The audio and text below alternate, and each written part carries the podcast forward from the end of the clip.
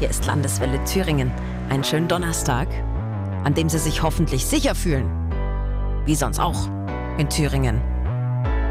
Aber fühlen Sie sich wirklich noch sicher? Gerade wenn Sie so abends irgendwie mit dem Hund noch mal im Dunkeln unterwegs sind oder auch in den eigenen vier Wänden, empfindet ja jeder anders. Aber die neueste Kriminalstatistik des Freistaats beruhigt zumindest ein bisschen.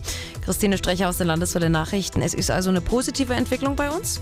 Teilweise auf jeden Fall ja. Das dritte Jahr in Folge ist die Kriminalität in Thüringen rückläufig und die Aufklärungsquote ist verglichen mit den anderen Bundesländern weiterhin die höchste. Das Fazit von Thüringens Innenminister Georg Mayer ist auch, Thüringen ist ein sicheres Bundesland und 2018 noch sicherer geworden.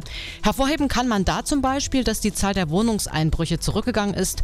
Gut 1200 Fälle gab es 2018. Das sind fast 12 Prozent weniger als im Jahr davor.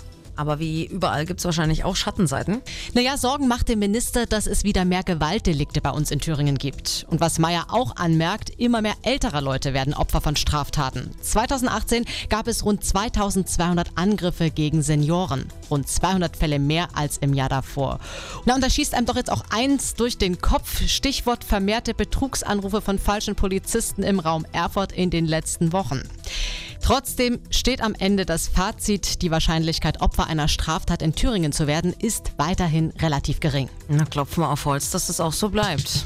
Oder, um es mit den Worten von Rudi Zerne zu sagen, von Aktenzeichen ist XY, bleiben Sie sicher.